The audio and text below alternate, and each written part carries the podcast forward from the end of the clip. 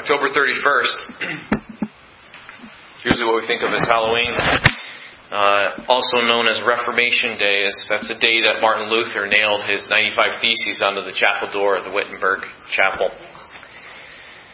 And it was early in his career as a monk that Martin Luther was rummaging through stacks in his library and he happened upon a volume of sermons by a man from Bohemia, which is Czechoslovakia or Czech Republic today, um, by John Huss. His name was Jan Hus, and uh, his dialect there. And Luther writes, I was overwhelmed with astonishment. I could not understand for what cause they had burnt so great a man who explained the Scriptures with so much gravity and skill. I want to open this morning's message with just a little bit about the life of John Huss and connect it to our text here in Hebrews 11, and then I'm going to connect it back to Luther in the end, and uh, it's important. Uh, or Huss, as we would say in U.S., would um, become a hero to Luther and many other reformers. Um, Huss was born to peasant parents in a town called Husinec, which in German means goose town. And in his 20s, he shortened his name to Hus, which means goose. And he and his friends delighted in making puns on his name.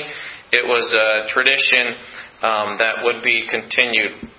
To escape poverty, uh, John Huss trained for the priesthood he thought that it would be a good idea to become a priest quickly so he could uh, secure a good livelihood and, uh, and you'd have clothes and you'd be held in esteem and honor by the men in surrounding villages.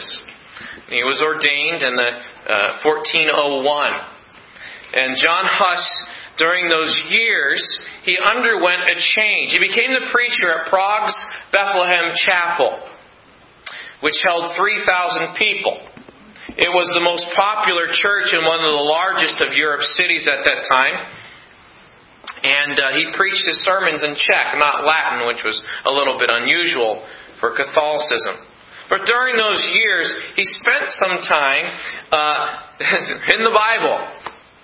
And he says this When the Lord gave me knowledge of Scriptures, I discharged that kind of stupidity from my foolish mind. And began to read things from John Wycliffe in England that had stirred his interest in the Bible. And these writings were, were causing a stir in Bohemia, where he lived itself. And Huss began to increasingly trust more and more of the scriptures instead of the church, the Catholic Church's councils and their decrees and their traditional doctrines. And he, and he says he was desiring to hold, believe, and assert whatever is contained in the Scriptures as long as I have breath in me. Well, of course, that came to a conflict with the Catholic Church. And he was uh, put under um, uh, uh, probations. He was forbidden to preach. He was excommunicated, but he continued to preach and minister at Bethlehem Chapel. Uh, he went beyond that and he started tearing down some of the false doctrines of Catholicism with the indulgences, uh, which were basically payments that you could make to the Catholic Church that would secure that uh, an individual who had passed on before you in heaven would be out of purgatory quicker. He lost support of his king. He was excommunicated, as I said. There were many councils where he was examined. And finally, he was urged by the Holy Roman Emperor Sigismund to come and give an account of his doctrine. He was promised safe conduct. He was betrayed in that. He was not given a forum to explain his ideas, let alone a fair, a fair hearing. And he finally said this I appeal to Jesus Christ, the only judge who is almighty and completely just. In his hands I plead my cause, not on the basis of false witnesses and erring counsels, but on truth and justice. He was taken to a cell. He was pleaded with to recant. He did not. He was taken to the cathedral in 1415. The bishop, he stood before the bishop of Rome, and the bishop in Rome had uh, his had uh, Huss's priestly garments stripped off one by one, given one last chance to recant and he did not, and he was burned at the stake. Where he says this Lord Jesus, it is for thee that I patiently endure this cruel death. I pray thee to have mercy on mine enemies. And he said this You will cook this goose. You will cook this goose, but there will come a swan after me. He was heard reciting the Psalms as the flames engulfed him. His executioners scooped up his ashes. They tossed them into a lake so that nothing would remain of this heretic. But some of the Czechs collected the bits of soil from the ground where he had died and took them back to Bohemia as a memorial. A man who died for his faith. I'm going to tell you that story because in the end it connects to Martin Luther. I showed you a little bit how it connects to Martin Luther. But uh, there's a great irony in that story. Hebrews chapter 11, we have been given example after example after example of people who persevered in their faith through faith. The phrase by faith has appeared over and over and over again. We're told that what faith is and described in verse 1 and 3. We're told what it produces in verse 2, for by it the elders obtained a good report. We're told in verse um, 6 that would, but, without faith it is impossible to please him, for he that cometh to God must believe that he is, and that he is a rewarder of them that diligently seek him. We're given examples of people who died for their faith. We're given an example of somebody who did not die because of his faith. We're given examples of people who were warned of God, such as Moses and verse, excuse me, Noah, and verse 7 of something he hadn't even seen, and he obeys God, and God rescues his family. And we saw last week Abraham and Sarah and Jacob and Isaac and Joseph, and in verse 23, we're given another stalwart of the Hebrew faith of the Old Testament, Moses. And our text says, by faith Moses, when he was born, was hid three months of his parents, because they saw that he was a proper child, and they were not afraid of the king's commandment. By faith, Moses, when he was come to years, refused to be called the son of Pharaoh's daughter, choosing rather to suffer affliction with the people of God than to enjoy the pleasures of sin for a season. Esteeming or valuing the reproach of Christ greater riches than the treasures in Egypt, for he had respect unto the recompense of the reward. By faith he forsook Egypt, not fearing the wrath of the king, for he endured as seeing him who is invisible. Through faith he kept the Passover and the sprinkling of blood, lest he that destroyed the firstborn should touch them. By faith they passed through the Red Sea as by dry land, which the Egyptians assaying to do were drowned. By faith the walls of Jericho fell down after they were compassed about seven days. By faith the harlot Rahab perished not with them that believed not when she had received the spies with peace. This morning, I want to kind of play devil's advocate this morning and tell you what to do if you want a life controlled by fear and insecurity. This man, Moses, had many flaws, didn't he? In fact, he was not allowed to go into the promised land. So he never saw the whole purpose for which he was to lead the Israelites out of, um, out of uh, Egypt. But it is very clear that his life was a life that was marked with faith. The series here has been entitled Faith is Greater Than Fear. Faith is greater than fear. And we've made the point that everybody has faith in something. But a Christian's faith is different because they have faith in a person who is unshake, excuse me, unshakable. And this morning, as we look at this passage and we kind of look at what it implies not to do, I think we could say this that if, and I don't know that there's anybody in here that would say they want this, but there are many people in this world who have this uh, particular mark true about them. They have a life that is controlled by fear and insecurity. Isn't that what the news media capitalizes on? If you want your life controlled by fear and insecurity, then here's what you do. You build your life, you build your values around things that can be taken away. So, if you want to sign up for building your life around fear and insecurity, then continue building your life, building your values around anything that can be taken away. And what kind of things can be taken away? Everything but Jesus. Every, yes, your family. Yes, your spouse. Yes, your money. Yes, your job. Yes, your transportation. Yes, your social relationships. Yes, your identity and your careers. All those things can be taken away. And if you build your value around those things that can can be taken away, then you are building a life on fear and insecurity. Look at verse 23.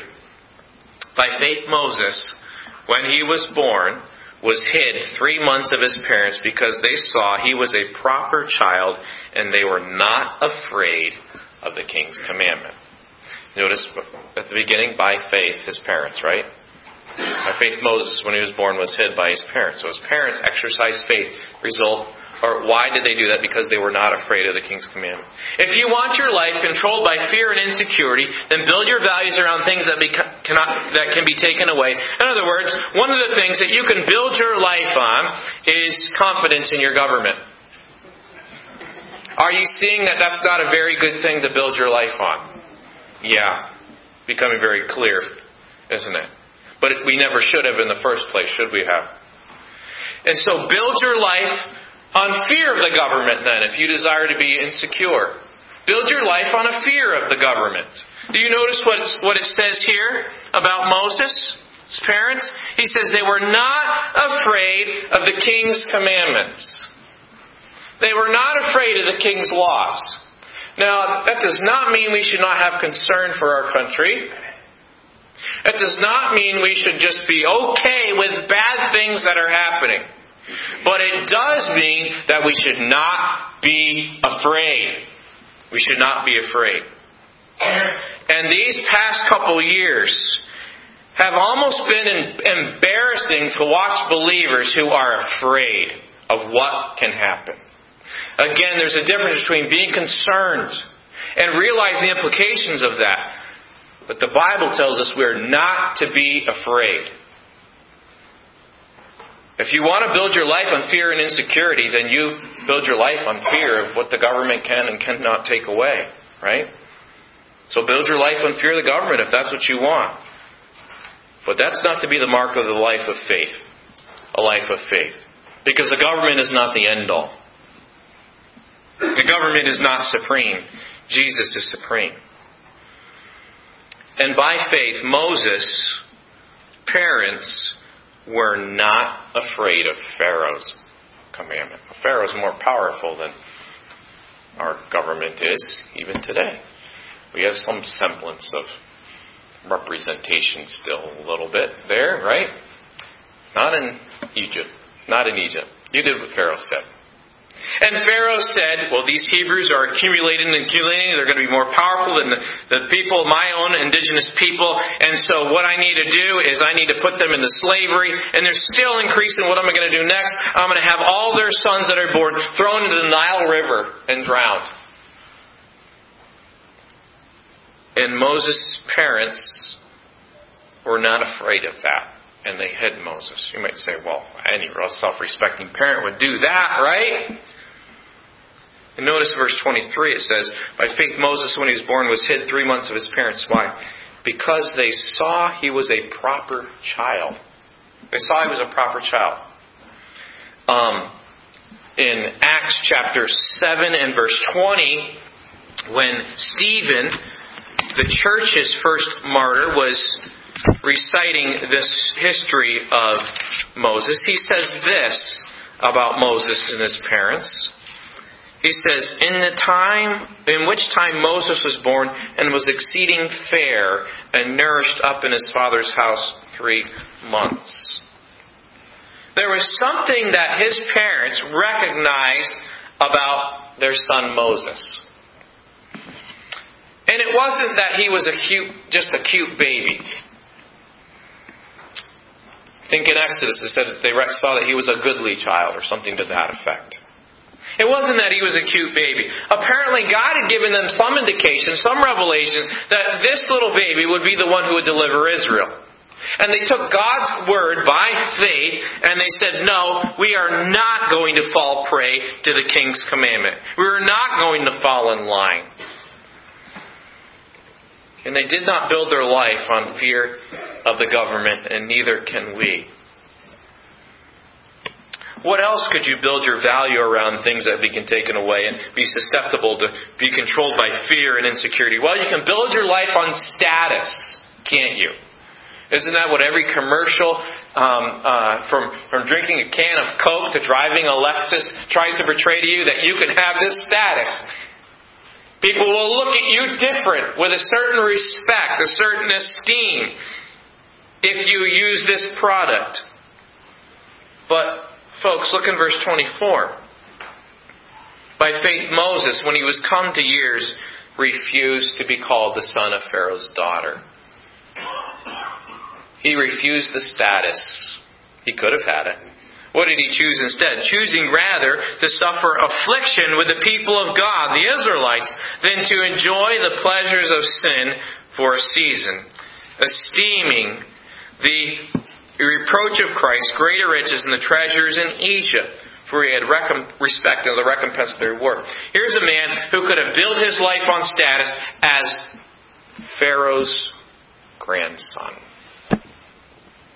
And perhaps the next down the line to be the Pharaoh. But he did not build his life on status. And how sad it would be for a believer purchased by Christ given the riches of Christ, to then leave that and build their life on the status of this world which can be taken away. How sad.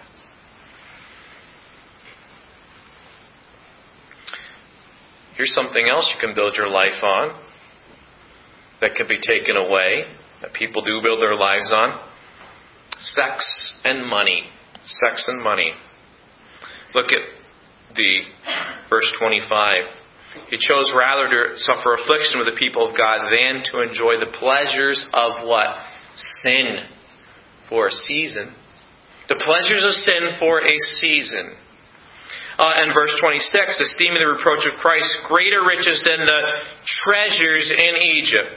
Can we be assured that somebody in his position would have access to whatever he wanted in Egypt? And you fill in the blank access to whatever he wanted harems, riches, you name it. And he could have built his life on that. But guess what happens when that is taken away? You have nothing. You have nothing. And anything that we put in place of God is idolatry.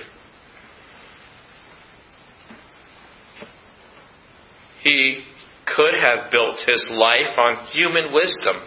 Human wisdom. Stephen, again in Acts chapter 7, talks about how, how uh, uh, Moses was trained in the wisdom of the Egyptians. He had opportunities uh, to, to uh, receive the, the training and the education of that day that would make, make him successful in that particular empire. But you know what he did? I think that God equipped him in that, in that training, to be able to lead those people. But you know what he does? Verse 27 says, He left Egypt not fearing the wrath of the king, for he endured as seeing whom is visible. And through faith he kept the Passover, the sprinkling of blood, lest he that destroyed the firstborn should touch them. By faith they passed through the Red Sea as by dry land, which the Egyptians, saying to do, were drowned.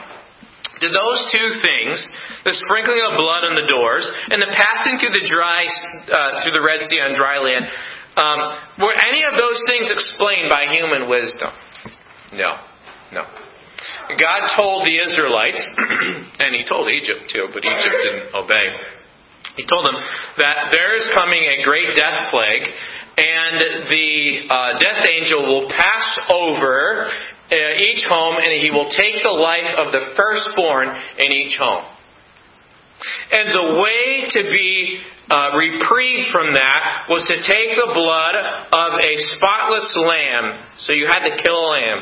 And then you had to paint that blood on the doorpost and above the door and on this other doorpost.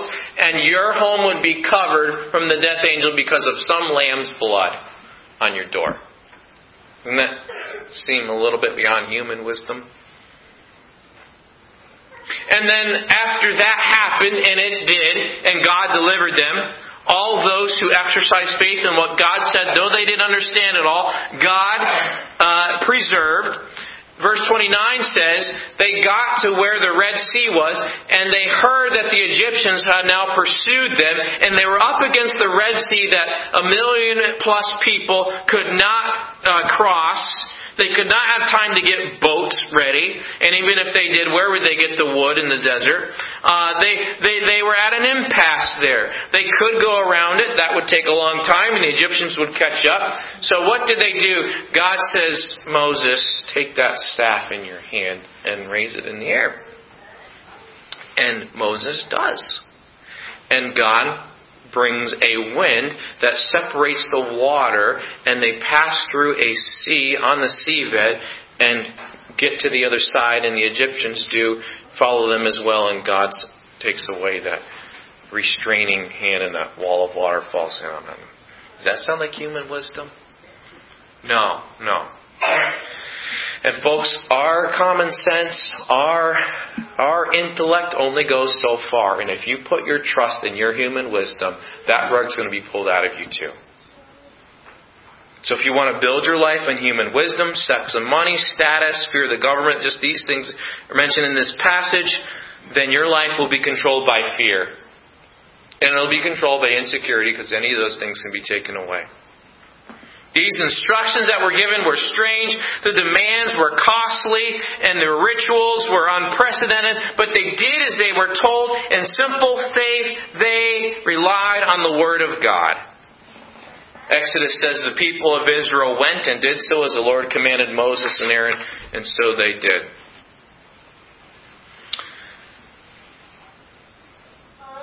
But what is a life that perseveres in faith like? Obviously, it's the opposite of that, isn't it? So the life that God calls His people to live is a life that is not based on things that can be taken away, but is based on something that can be never taken away. And let me ask you, what in your life cannot be taken away? Do you have it? Do you have it? Has God implanted Himself in your life through the blood of Jesus by His Spirit? Do you have that? And if you do, that cannot be taken away. That's why God is described as a rock, as a shield, as something that's dependable. Now look in the passage again.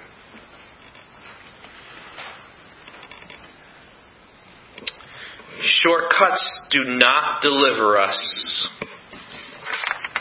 Shortcuts do not deliver us. Look at Moses' life. Verse 24. He refused to be called the son of Pharaoh's daughter. Why? By faith. He chose rather to suffer affliction, persecutions with the people of God than to enjoy the pleasures of sin for a season. Why? Because of faith. He esteemed the reproach of Christ greater riches than the treasures in Egypt because he had great recompense on the reward. Why? Faith. He left Egypt with the Israelites, not fearing the wrath of the king, for he endured as seeing him who is invisible. You know what faith is? Faith is a vision that you didn't have without Christ that sees Christ. God has no pleasure in all the things that we said could be taken away. Some of those things are God's good gifts, right? But let's not confuse the giver with the gifts. He wants us to love Him because He's the giver, not just love the gifts He gives. And shortcuts do not deliver us from God's judgment, and they do not deliver us to true riches. Everything Moses had an opportunity to make a choice uh, for, he could have made the easy, simple choice here and gone to uh, the pleasures of sin for a season, the greater riches in Egypt, the son of Pharaoh, stay in Egypt. But he did not. He did not. And God requires simple faith in His Word. Whenever we try to circumvent simple faith in His Word, that will never deliver us from judgment and it will never deliver us riches. Folks, as God's people, we cannot mess around. We can't mess around. We can't be fickle. We can't be half cocked. We can't be shallow. We can't be spiritually lazy. We cannot be selfish. We cannot be spiritually weak people. And yes, I know we need to be weak so the power of Christ reigns in us, but that's strength. We can't stay infants. We can't stay sheep needing to be petted all the time. We need to be bold. We need to be courageous. We need to be strong in the power of His might. We need to be a people, disciples who are redeeming the time, people who have eyes alert, people who are not sleeping in the job, people who are good stewards of the riches of Christ in us. We are to blaze ahead with Christ in us through His Spirit living in us. We are a people who are marked out from darkness and the path of destruction to be shining lights, Philippians says, in a twisted, perverse world. We are to be the people who are the true image bearers of our Father. And real faith is not choked out with pleasures of this world or this world's difficulties. Notice there are both in this passage here. It's like the writer of Hebrews is hitting Jesus' parable here, where there were some that sprang up, but they were choked out, and there are others that um, uh, the sun came and they, they were burned up because they didn't have deep roots. Picturing the pleasures of the world just choking out faith uh, because it directs the attention to uh, from our spiritual eyes to things that are that are just temporal and the afflictions that, that, that can just make people quit. It's too hard. And real faith is not choked out.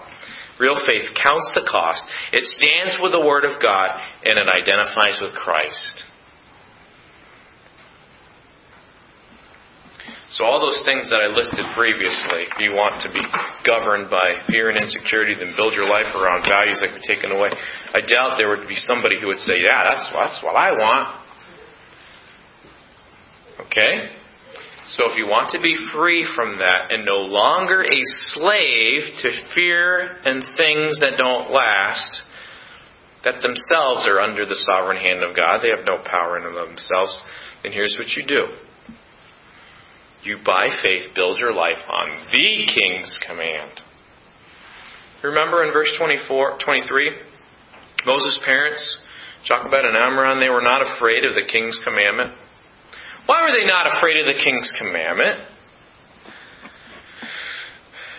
Because they could look right into the angry face of Pharaoh and they could see right through him and see the sovereign God of the universe towering over little Pharaoh. That's why they were not afraid of the king's commandment, who's this tall, but they feared the God of heaven. And folks, whatever comes down the pike, that's the perspective God's people need to have. Not fearing the little puppets in office, but fearing the God of the universe, who the writer Isaiah says this about him. He says, the God of the universe takes a bucket and he dumps the water out and then the little drips that are coming out at the end of the bucket, one of those drops is like the accumulation of all the nations in the world. So who is like our God? So build your life on the King of the universe command. We have to understand who the true King is. Yes, God has ordained authorities and powers, and we are to respect and honor and obey uh, uh, them as much as they're in line with, with what God says. But folks, can you look through it? And can you see the God of heaven behind your pharaohs? build your life on what Christ values. Do you see what happens here in this scripture? Do you know what faith does?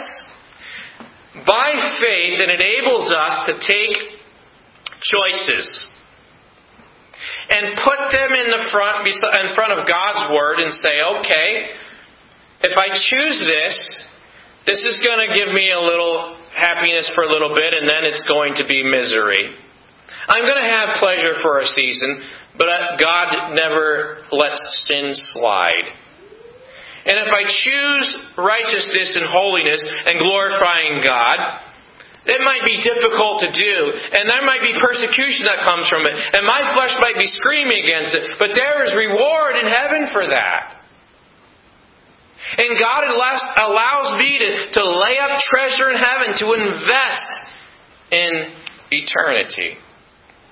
So therefore, faith makes our choices actually not easy, but simple, doesn't it? It puts a filter on it all. Faith clears up our choices with a value system that is eternal. how many of you have one of those um, thermometers with a laser on it that you know you can shine on the wall? You can tell the temperature of the wall. Anybody have one of those? Oh, okay.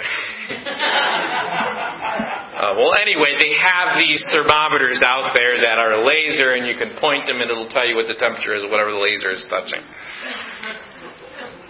Anybody? All right. So, okay, few people, few people have them. All right. Faith is like the temperature gauge here and it can take the choices that are presented to us and shine the laser of God's Word on it and say, Yup, that's hot. That's good. Take it. Or, Nope, that's cold. That's dead. Nope, not going to do anything for eternity. Do you understand how gracious it is for God to allow His people to earn rewards in heaven? You say, earn, that's, I don't know about earning by grace. You know, this stuff. Yep. God makes unworthy sinners righteous, and it's by grace that He then allows them to earn rewards. And do you know what enabled Moses to persevere? Verse 26 says he valued, he, he, he, he, he, took the, he took the balances here. And he says, the reproach of Christ that is far more dense and heavy and holds more weight than this light, fluffy treasures of Egypt. I'm going to identify with the reproach of Christ. Now, what makes a human being say that? Eyes that have been open to truth, right? But also, eyes that have been open to the reward that comes from that. Isn't it God's mercy and grace that He doesn't just say, be good, but He says, because of me, because of what I've done, now walk in this, and I'm going to reward you for it too. That's amazing. That's amazing. So build your life on what Christ values. Faith clears up your choices with a value system. Eternal versus not going to last. So what is Christ value? Well, obviously, love God and love people, right? Uh, you, you, you, you can't miss that. Love God and love people and invest in His glory? Are you building your life on these things that Christ values? Making disciples, not compromising Bible truth, loving His church, loving the lost, being in the world, using the world, but not being of it, giving generously and sacrificially, fighting sin by faith in God's promises, seeking His kingdom first, trusting in His provision, treasuring grace and repentance and forgiveness, not holding on to bitterness, building up one another. You name it. Build your life on the King's commands because He's provided the grace to obey. Build your life, in other words, with a focus on the fame of Christ and His kingdom. Do you know that you and I do what we do because we want what we want? So, what do you want? Moses wanted Christ. Now, I don't know that he had all the understandings of everything that Messiah was going to do. But he did know that there would be a Redeemer who would come from Eve eventually. He did know that, that there would be a Messiah who would be a greater prophet than he was. He says that in Deuteronomy. He did know that this pro, this this Messiah would would be uh, would be a king, and he would come from Judah. He tells that in Deuteronomy as well. So he might not have had it all put together, but he did know that there was a Messiah, and that's what that word Christ, verse 26, means. Christ. He identified with the persecution of a Messiah as being of greater value than the riches in Egypt. So John Huss, he was put to death by that bishop. That bishop was buried, as was customary, under the steps of one of the um, uh, Catholic churches in Europe and Germany. Years later, I talked about Martin Luther and how he had begun to uncover some of John Huss's writings and was affected by them strongly. And John Huss had told the bishop that you can cook this goose, this Huss, but there will arise a swan out of this. When Martin Luther was entering the priesthood, the, actually the monastery, he had to be ordained by the Catholic Church. And one of the things that was a custom of the Catholic Church was that the one who was ordained would lay down on the stairs of the chapel with his arms out like a cross as he was being ordained. It was this particular chapel where that bishop who had ordered John Huss to be burned was buried under those steps. And on the day of John Huss's ordination, or excuse me, Martin Luther's ordination, the bishop's body would be lying underneath those stairs. John Huss would be ordained to be a Catholic uh, minister. Of course, he would break away from that as he understood more of the scriptures. And one historian has joked that perhaps that bishop, after John Huss said, You can cook this goose, but there will arise a swan, historian jokingly said, Yeah, over my dead body. Because that day that Martin Luther was ordained in Catholicism to be a minister of Catholicism, God would do a work through Luther and there would arise a swan who would stand against the tradition of Rome and say, I'm standing on the Bible. And he would say literally, Here I stand. And why could Luther do that? And Luther had many flaws, but why could he do that? Same thing. He could see the one who is invisible. He had respect unto the reward. He could choose comfort and security with Rome or choose the reproach of Christ. And he says, This reproach of Christ, I honor it, I esteem it, I value it as being exceedingly great value, eternal value. What would this be worth? I don't know what's in your left hand here. It might be some of the things that we said can't give you in uh, security. It might be all the things that mobilize fear that we talked about. But you need to, by faith, say, Lord God, your word says this is true. I believe, help my unbelief. Help me to land there. That's what I want. And God can create in you, when we're willing to take those steps, firm, strong believers who are steadfast, unmovable, always abounding of the Lord. What's in your left hand? Let go.